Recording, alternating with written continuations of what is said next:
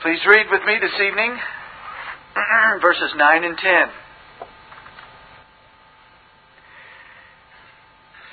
Brethren, may we hear what the Spirit is saying to His church. In like manner also, that women adorn themselves in modest apparel, with shamefacedness and sobriety, not with broided hair, or gold, or pearls, or costly array, but which becometh women professing godliness with good works. May the Lord bless the reading of this precious word this evening.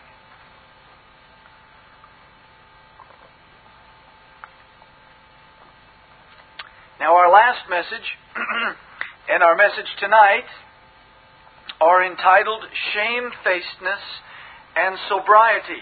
This is part two. Uh, and it is because these two words taken together lay out the very heart of Paul's intent. According to Paul, women are to dress with self respect and honor, neither luxuriously or sensually, and with command over their passions and desires. Now, in the last message, I, I borrowed heavily uh, from other sources in an attempt to be uh, careful, objective, and as fair as I can be. I am no uh, master of the Greek language, but I have attempted to garner those who are, uh, and I have uh, tried not to be just selective to those who would uh, hold my own position. I have attempted to be as as fair with this as I can be. And I want to make you aware that there are differing views of the way this verse should be interpreted. Uh, interpreted. now, I begin this review with another quote from Thomas Oden that I think is appropriate for our day. Now, I, I quoted him at the beginning of our last message, and I made reference to his uh, unease about this passage. And I thought it good tonight, since this has become a two part message, to go ahead and give you what he has to say about it, that it might search our own hearts. Brethren, I think in the very words that uh, uh, Mr. Oden gives to us, we will see one of the, the primary uh, motivations in the hearts of those who want to overlook this passage. Listen carefully to what he says. I think it amazing that he put this in his commentary. He says, speaking of the passage we have read and of the verses to the end of the chapter, he says, This is a passage I have always disliked, resisted, and until now avoided at all costs. I think that's a remarkable admission uh, when we're talking about the Word of God. But uh, there is a, a real honesty in it. I wish many of the men that refuse to preach on this subject would admit as such. He says, To be confronted with the task of preaching or teaching on it is not easy. Amen. One is tempted to evade the task by making a few vague generalizations. But insofar as I have allowed myself to be examined anew by the text, I have slowly come to realize that Paul requires my closest attention in grasping his deeper meaning and intention. However, I may resist it, it comes to me as the Word of God, asking me, and I would say commanding him, asking me to listen and pray for guidance. So even against my reservation, the text has gradually invaded my consciousness and made its mark. Now, brother, that is a remarkable admission to put in print. That would be one thing to hear it on a, uh, in a telephone conversation or have it written to you in a personal letter. But to publish it in a book, at least to me, uh, speaks of something of a remarkable candor. But I want us to recognize what he's saying. I don't want to preach this. I don't want to deal with this. This is hard. Now, why is it hard? It's God's Word like the rest of God's Word. Brethren, it's hard because we have a generation that has cast off its patriarchy. We have several generations which have lost the concept of leadership in the home, and unfortunately, far too often, the women and the children make the policies and guide the house instead of men guiding the homes as they are. I can assure you that there are men who don't want to deal with this. I can assure you that there are men that don't want to preach on this because they don't want to have to go home and hear their wives complain. There's those that don't want to hear their daughters saying, but everybody else gets to wear this. They don't want to deal with it. But he, he makes to me the confession in this that, that I could only pray that all those that would hear these tapes or would ever deal with this issue uh, would make. And that is this. He said, As I have allowed myself to be examined anew by the text, you hear those words? Examined by the text. Brother and I sat in the, in the living room of a family once who was mocking me regarding this issue. The, the wife and the daughter were, anyway. And uh, the husband just sat there as most, quiet, with his tail between his legs. And as they were sitting and laughing, I simply looked at the matriarch and I said, Well, let me ask you, as you're uh, making quite an issue of this particular subject, have you ever sat down and taken the Word of God and studied it regarding the issue of what you, as a professing child of God, should wear? She said, No. Hey, brethren, I have seen this over and over again. Right here our author has the honesty to say, I stood before the text and said, Search me. Brethren, stand before the text. Sisters, stand before the text. Do the homework. And be searched out by the Word of God. He then goes on to say, as I quoted a moment ago, that he came slowly to realize that Paul, and again I would correct it here and say the Holy Spirit, requires my closest attention in grasping his deeper meaning. He says, I began to realize I'm being drawn in. As I stand before the text and I put away my fears and my doubtings and my dislike, see, he's in academia someone talking about this kind of thing in academia would be laughed at as a, either as a, a backwoods hick or a, a Pharisee or something like that. But he puts all of this down and he says, And as I stood before the text, it began to grow in my thinking more and more that I was being drawn into understand what it's saying.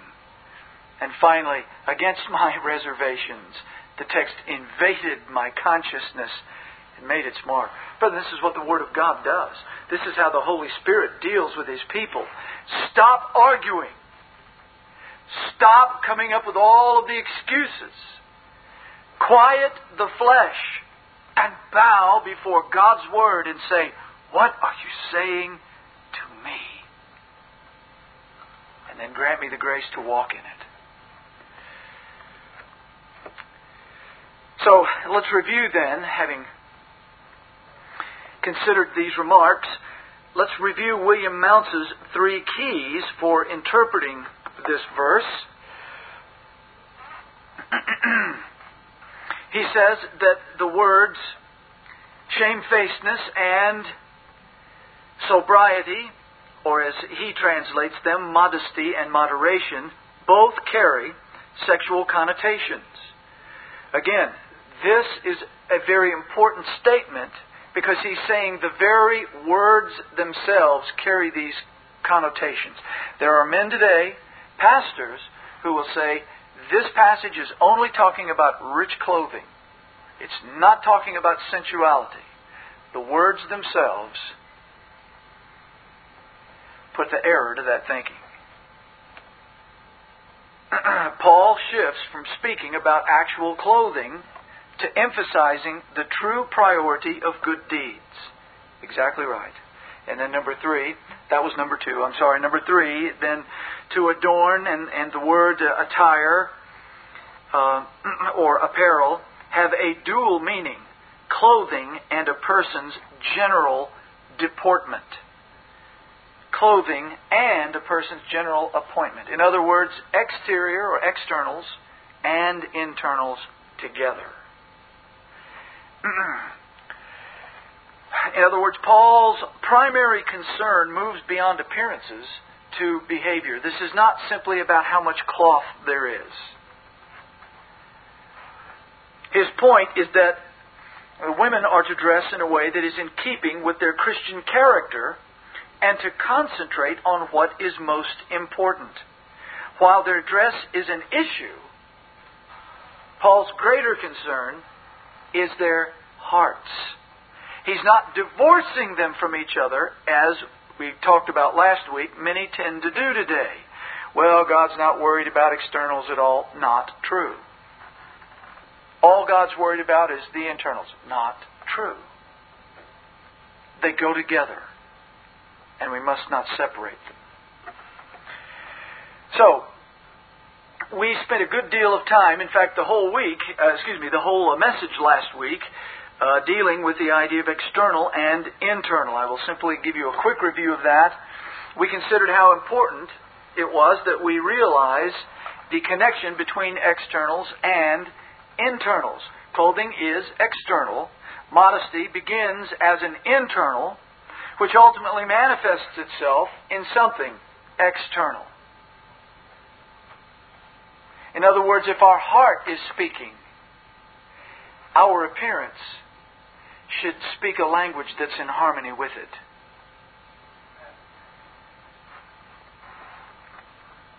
This is, this, exact, this is exactly Paul's point here, and we want to understand it clearly from the text. The very words point to this. Now, we looked at uh, most of the words in this verse last week. We're not going to do that in review this week. Uh, we're simply going to uh, look again uh, at the word apparel. Uh, uh, the, the, Greek word is katastole, and it's used of deportment, our inner carriage of ourselves, if I can say it that way. both outward as expressed in clothing and inward. Probably Paul is talking about both. That's the whole idea is that this word is used in two different ways. It can simply mean your apparel, but it can also mean your attitude. And most of the uh, commentators, uh, for whom I have some uh, measure of uh, confidence, or in whom I have some measure of confidence, all generally think that Paul is not using one or the other, but is using a word so that his readers would understand both issues there the outside and the inside. Shamefacedness means is, a, is, a, is a moral feeling uh, of reverence, awe, respect for the feeling or opinions of others or for one's own conscience. And so, shame, self respect, or a sense of honor.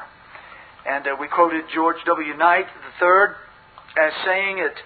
This word means that which shrinks from overpassing the limits of womanly reserve and modesty, as well as from the dishonor which justly attach thereto. and the word sobriety signifies a command over bodily passions, a state of self mastery in the area of the appetite.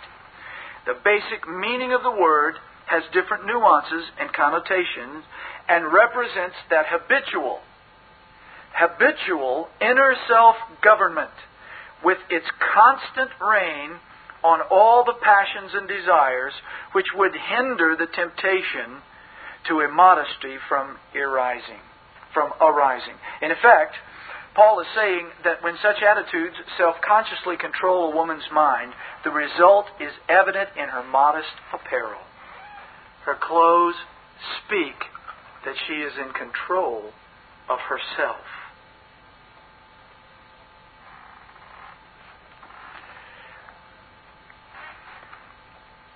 Now that brings us then to consider the issue of sensuality and ostentation. Sensuality and ostentation.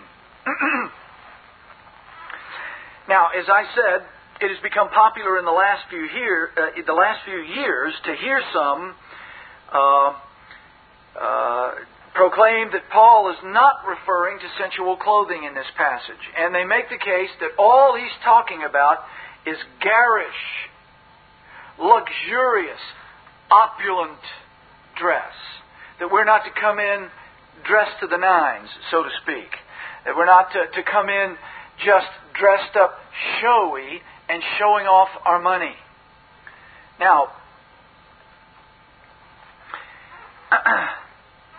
this isn't a complete fabrication. There is no doubt that the issue of ostentatious, showy, glitzy, luxurious clothing is included in this. As I said in our very first study, the word modesty doesn't simply apply to sensual clothing. It applies to ostentatious clothing as well in this particular context. And there's no doubt that he's talking about that. Uh, but my reply to the thinking that this is all that Paul is referring to is that the choice of words, shamefacedness and sobriety, include both meanings. And that is one of the reasons I've read you these extensive definitions. The Greek language itself, without having to read anything into it, speaks this way. It speaks of sensuality as well as ostentation. Um, Tom Schreiner, uh, for whom I have a great deal of respect as a writer uh, and an exegete, says in the book uh, Women in the Church this To describe the kind of ador- adornment to be avoided, the author employs a disparaging caricature of wealthy women. The traditional concern was that such external adornment had seductive powers. This is the side that's being left off. You see, he's saying, yes, they're coming dressed up very showy, but for what purpose? Not simply to say, I have money. It's also saying, this is seductive. Look at me.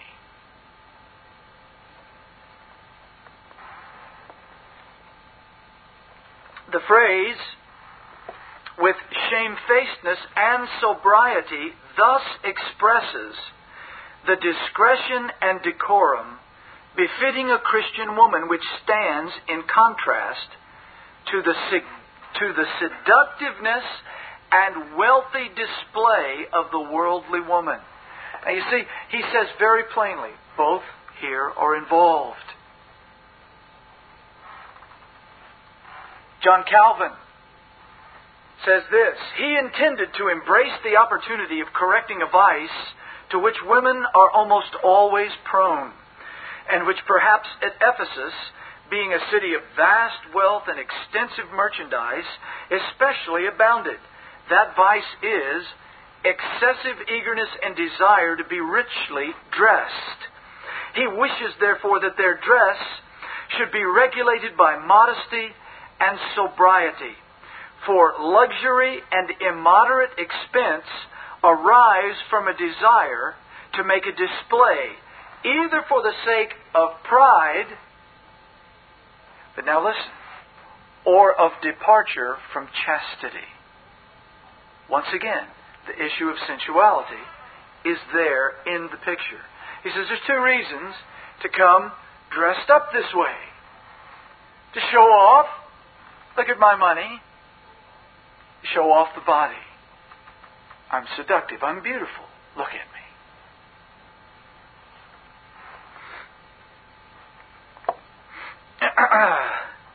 Another commentator says this includes the avoidance of clothing and adornment which might be both showy and extravagant as well as sexually enticing. Thomas Oden says Paul appears to assume that women share responsibility with men for eliciting or resisting sexual advances or fantasies. He urged removal from worship of whatever draws the eye away from God. Brethren, do you hear? This is the man that said, I didn't want to deal with this passage. And now he's saying, as I stood and exposed myself to the text, here's what, here's what Paul is getting at. That women share responsibility with men for eliciting or resisting sexual advances. In other words, the blame is not all on women, as is often the, made, the way it is made to sound. That is not the case. As I made clear in our early studies, the problem ultimately lies in the hearts and the eyes of men. As uh, I believe I have shared this with you before, but again, in this context, I think it fitting. I sat uh, in the living room of, of a dear friend of mine who, um, whose wife disagrees with me on this subject. Uh, he would like to, but uh, he's not been able to work that out under his roof yet as many men struggle for this very issue. And I was trying to explain to this sister the issue at hand and trying to explain why and how clothing that is inappropriate in worship is distracting. It is distracting for men. They're having difficulty worshiping because women are there in short skirts or very tight clothing or in pants.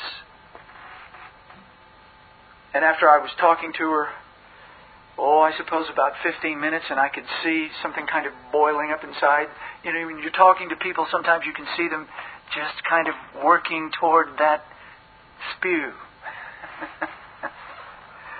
and by the time I got finished, she looked at me and she said, Well, all you're telling me is that men have a problem. And I said, Yes, that's exactly what I'm telling you. And I'm telling you that you can contribute to it. And of all places, when we come together to worship, you should not. She said, Well, I just think that's their problem. They need to deal with it. You see, sisters, this is an attitude that says, My comfort and what I want and my taste comes first rather than the biblical concept of loving our brethren and attempting not to cause them to stumble. Now, those are those are words that in certain circles are fighting words. I understand that the issue of offense and stumble takes a, a great deal of time nowadays to unfold and unravel and to define. But the simple fact of the matter is this when a woman, when women are properly dressed, men are responsible on their own for their eyes and what's going on in their hearts. But when they expose themselves in a way that is inappropriate and, in, and in, immodest, they are, as Richard Baxter said, in the sin with them. And Mr. Oden is telling us that that's just exactly what Paul is getting at here. Calvin goes on to say, undoubtedly, the dress of a virtuous and godly woman must differ from that of a strumpet. That is a harlot.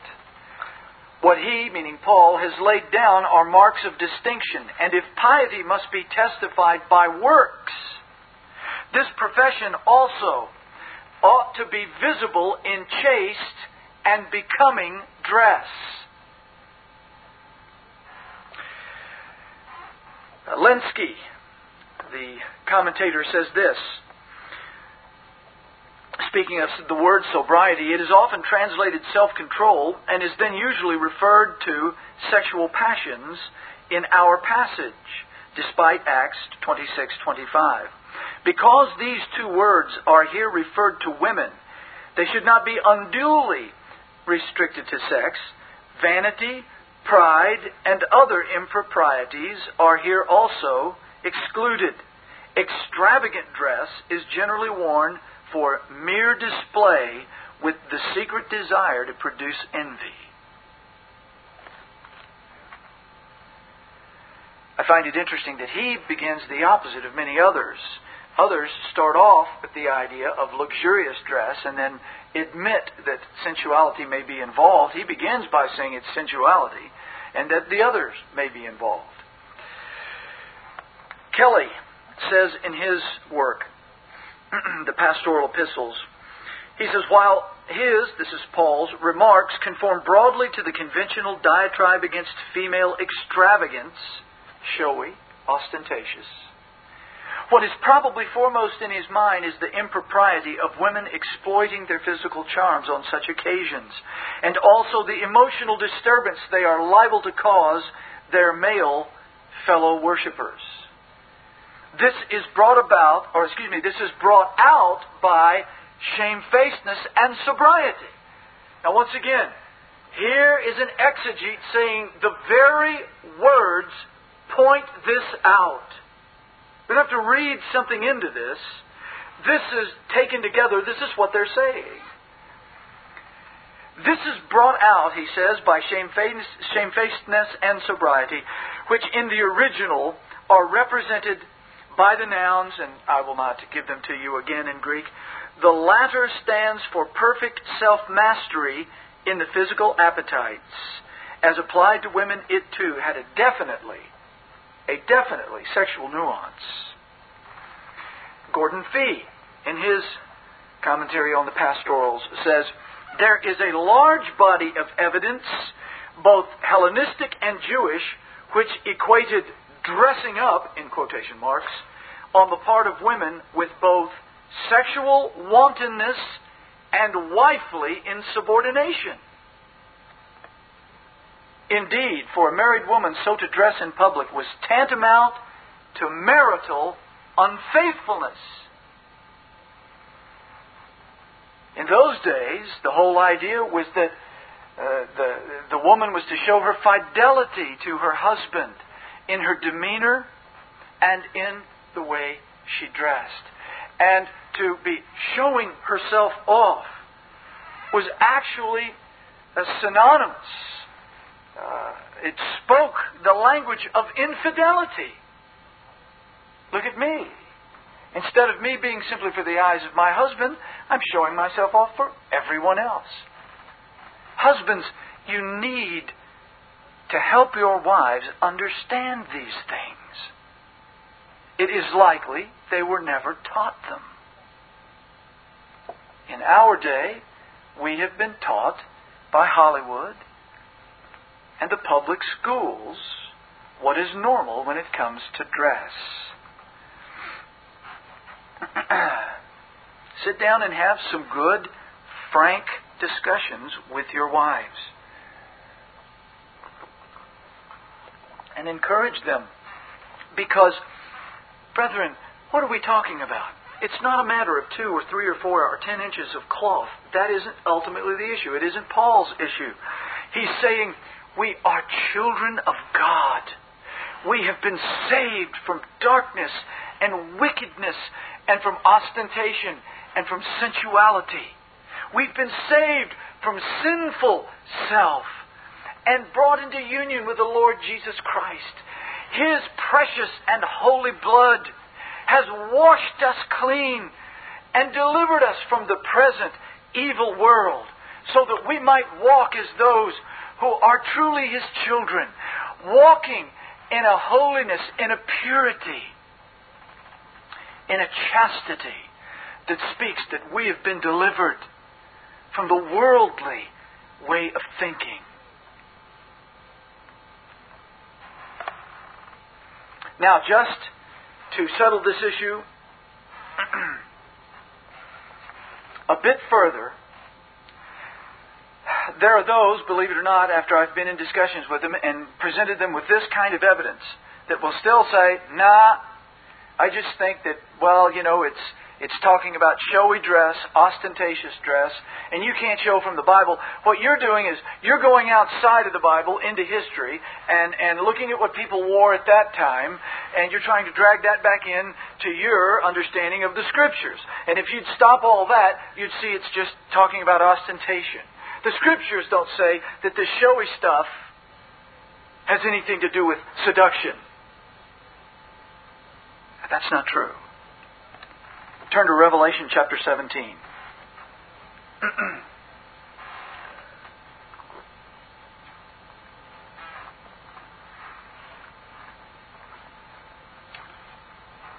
Revelation chapter 17, verse 1. And there came one of the seven angels which had the seven vials, and talked with me, saying unto me, Come hither, and I will show unto thee the judgment of the great whore that sitteth upon many waters, with whom the kings of the earth have committed fornication, and the inhabitants of the earth have been made drunk with the wine of her fornication. So he carried me away in the spirit into the wilderness, and I saw a woman sit upon a scarlet colored beast full of names of blasphemy, having seven heads and ten horns. And the woman was arrayed in purple and scarlet color, and decked with gold and precious stones and pearls, having a golden cup in her hand full of abominations and filthiness of her fornication. And upon her forehead was a name written Mystery Babylon the Great, the mother of harlots and abominations of the earth. If you will look carefully at her dress, it is the kind of thing that Paul is forbidding in 1 Timothy chapter 2 verse 9. The whole idea is dressing up.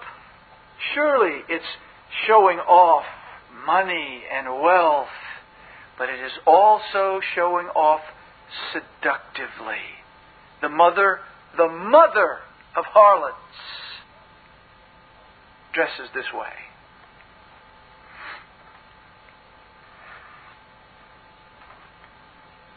When women become proud and ostentatious and sensual and seductive in their dress, God brings judgment. Isaiah chapter 3, verse 16.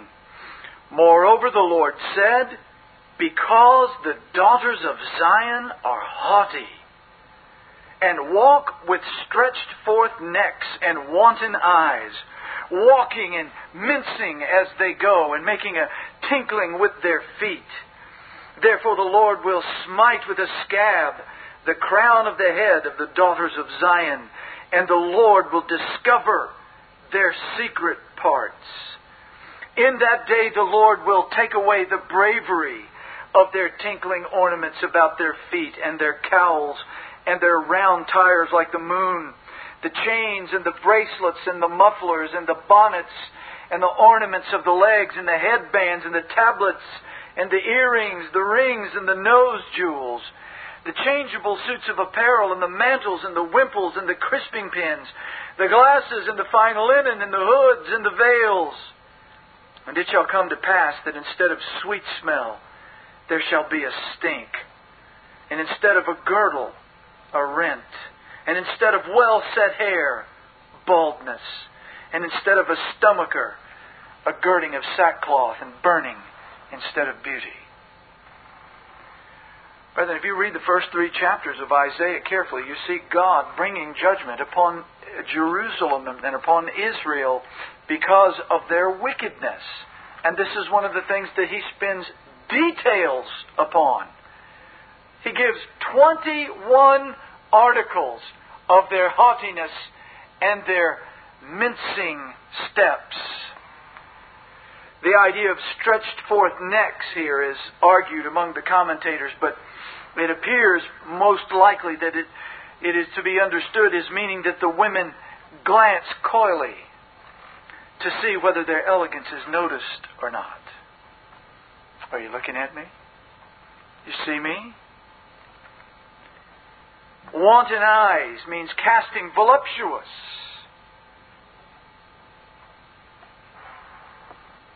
And seductive glances with a pretended innocence. Batting of the eyes. That's exactly what's here. Cowls are the headbands. When it says round tires, that sounds unusual to us, but these are ornaments shaped like crescents. They were pendants that were fastened around the neck and hung down upon the breast. The mufflers are fluttering veils. And these were generally more expensive than the ordinary veil worn by girls. And we could go through each and every one of these aspects. Are we saying here that, that then for women to be spiritual, they should just walk around in sackcloth? Is that what's being said by these things? Well, of course not. Because God is not simply judging the clothing. He comes to them because they are haughty. And because they are haughty, they adorn themselves for the purpose of look at me. Look at my money. Look at my pride. Look at my charms. At that point, whatever you're wearing is for the wrong reason.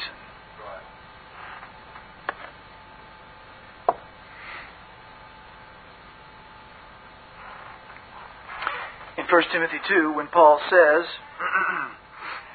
in like manner, also that women adorn themselves in modest apparel, with a, a, a holy deportment, with shamefacedness and sobriety, not with broided hair or gold or pearls or costly array. He isn't saying that for a woman to ever put a braid in her hair that somehow she is sinning against the Lord. He is talking about specific items that were used in this ostentatious display. As we have said, there is the, the, the gold and the pearls and the costly array. You see the terminology. So turn over to 1 Peter chapter 3. We have similar language. Similar language. But if we look at the words carefully, we can understand, I think, what both of these apostles are driving at. In verse 2 of chapter 3, 1 Peter, it says, While they behold your chaste conversation coupled with fear, whose adorning, let it not be that outward adorning, let it not be that outward adorning of plaiting the hair and of wearing of gold or of putting on of apparel. Now stop and think for just a minute. Let not your adorning be putting on your clothes. Now, quite obviously, he's not saying you'll be more spiritual if you don't wear clothes. Everybody with me on that? because this is what he says clearly the putting on of apparel. Is there something wrong with putting your clothes on? Well, of course not. We're arguing that you ought to be covered. So, what's he saying? This is not your beauty. That's what he's saying. This is not your beauty. Your beauty is not in your ornamentation. Sisters, your beauty is in your devotion to Christ, in your faithfulness to Him and to His Word, to walk as the daughters of Sarah, to walk as the precious daughters of the King. What should your clothing be? This is what Paul finally settles on in verse 10. But that which becometh a woman professing godliness with good works. You see, he's not saying that just particular items are in some way wicked. What he's saying is that these things that speak of pride, money, sensuality. That this is evil. That this is wrong. And it especially has no place in the worship of the Most High God. I mean, you can make yourself as drab as you want to be, sisters, and come in and be proud of your drabness.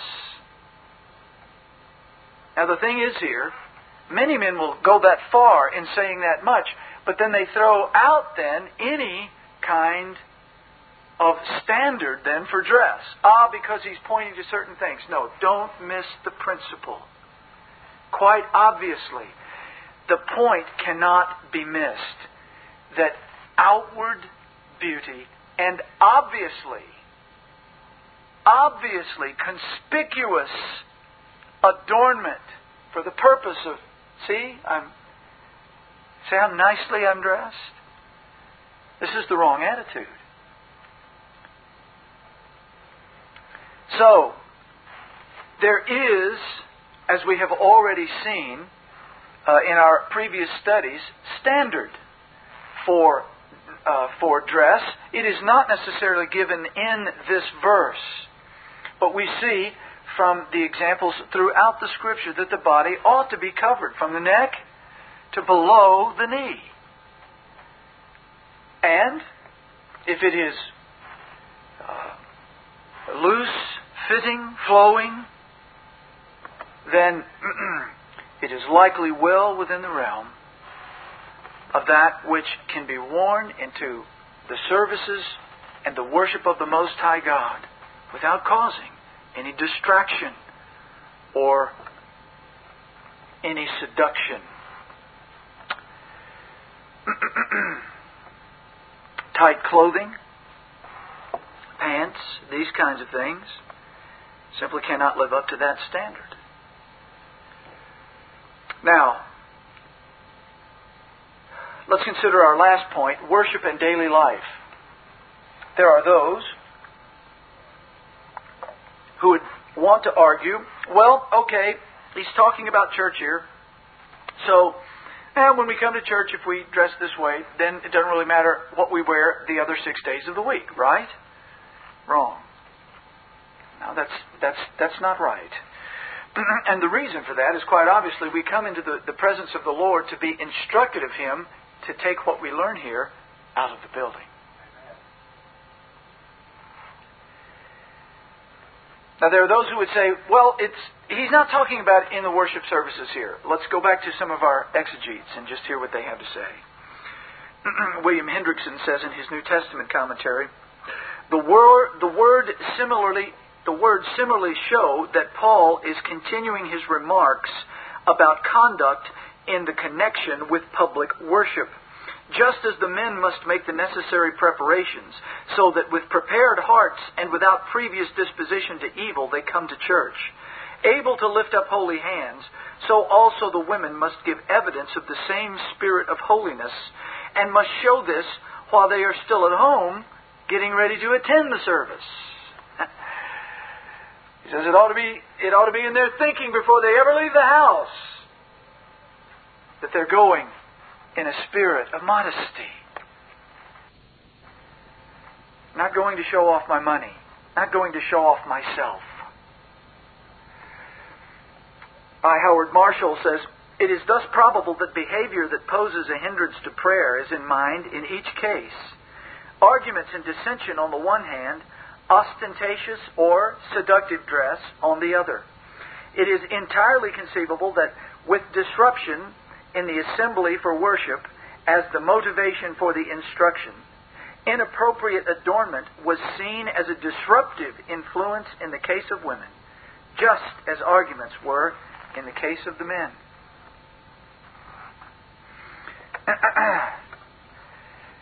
Hendriksen also says vain display on the part of women was and is offensive to what is best in Oriental taste. He's speaking about the East Today we say Oriental and simply think of Japan or China.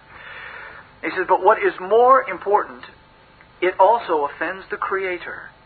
In a woman who possesses or professes to be a believer, such pursuit of the cult of beauty and personal adornment is doubly unbecoming. It offends the Creator and the Redeemer. Though always wrong, it is most reprehensible in a woman who is getting ready to attend church. For showy clothes ill befit broken and contrite hearts, the kind of hearts which God welcomes at the service of the Word and sacraments. And it should go from here, as I said, out into daily life. Several other commentators agree with this. It says, while the immediate context remains that of public worship, the shift to good deeds suggests that Paul sees the teaching as having ramifications in other contexts.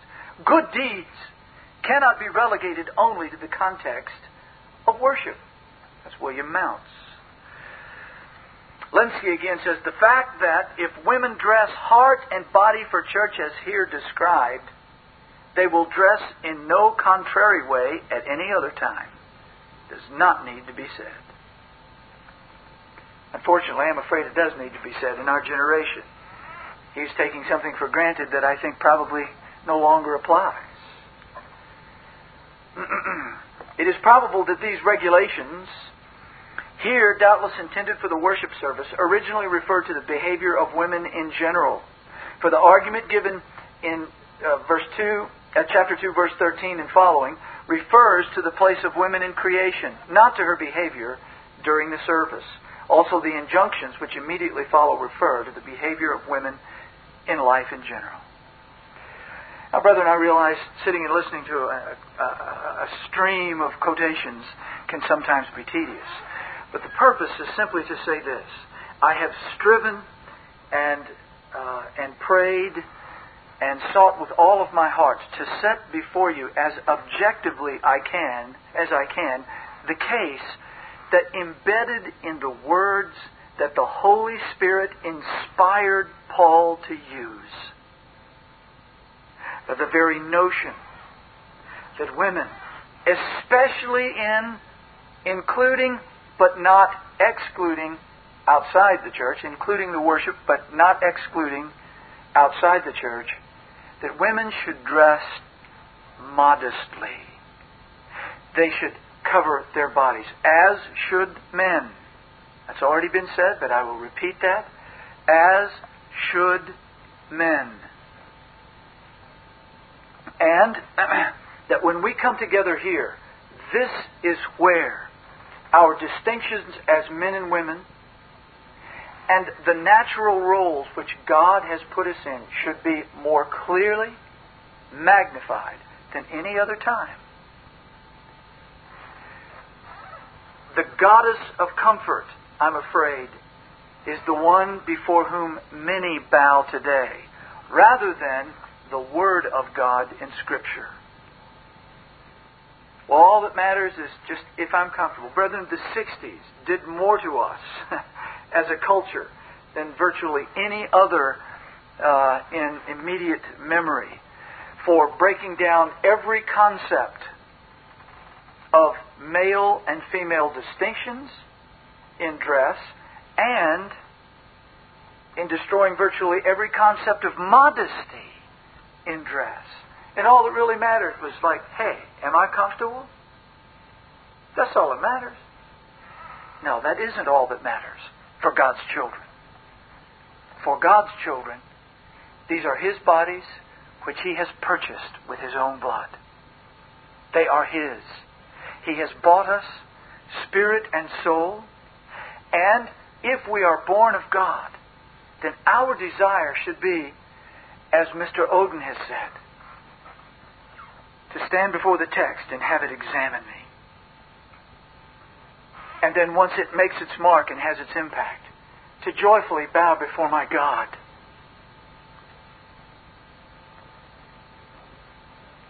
Does what you wear make you a Christian? No.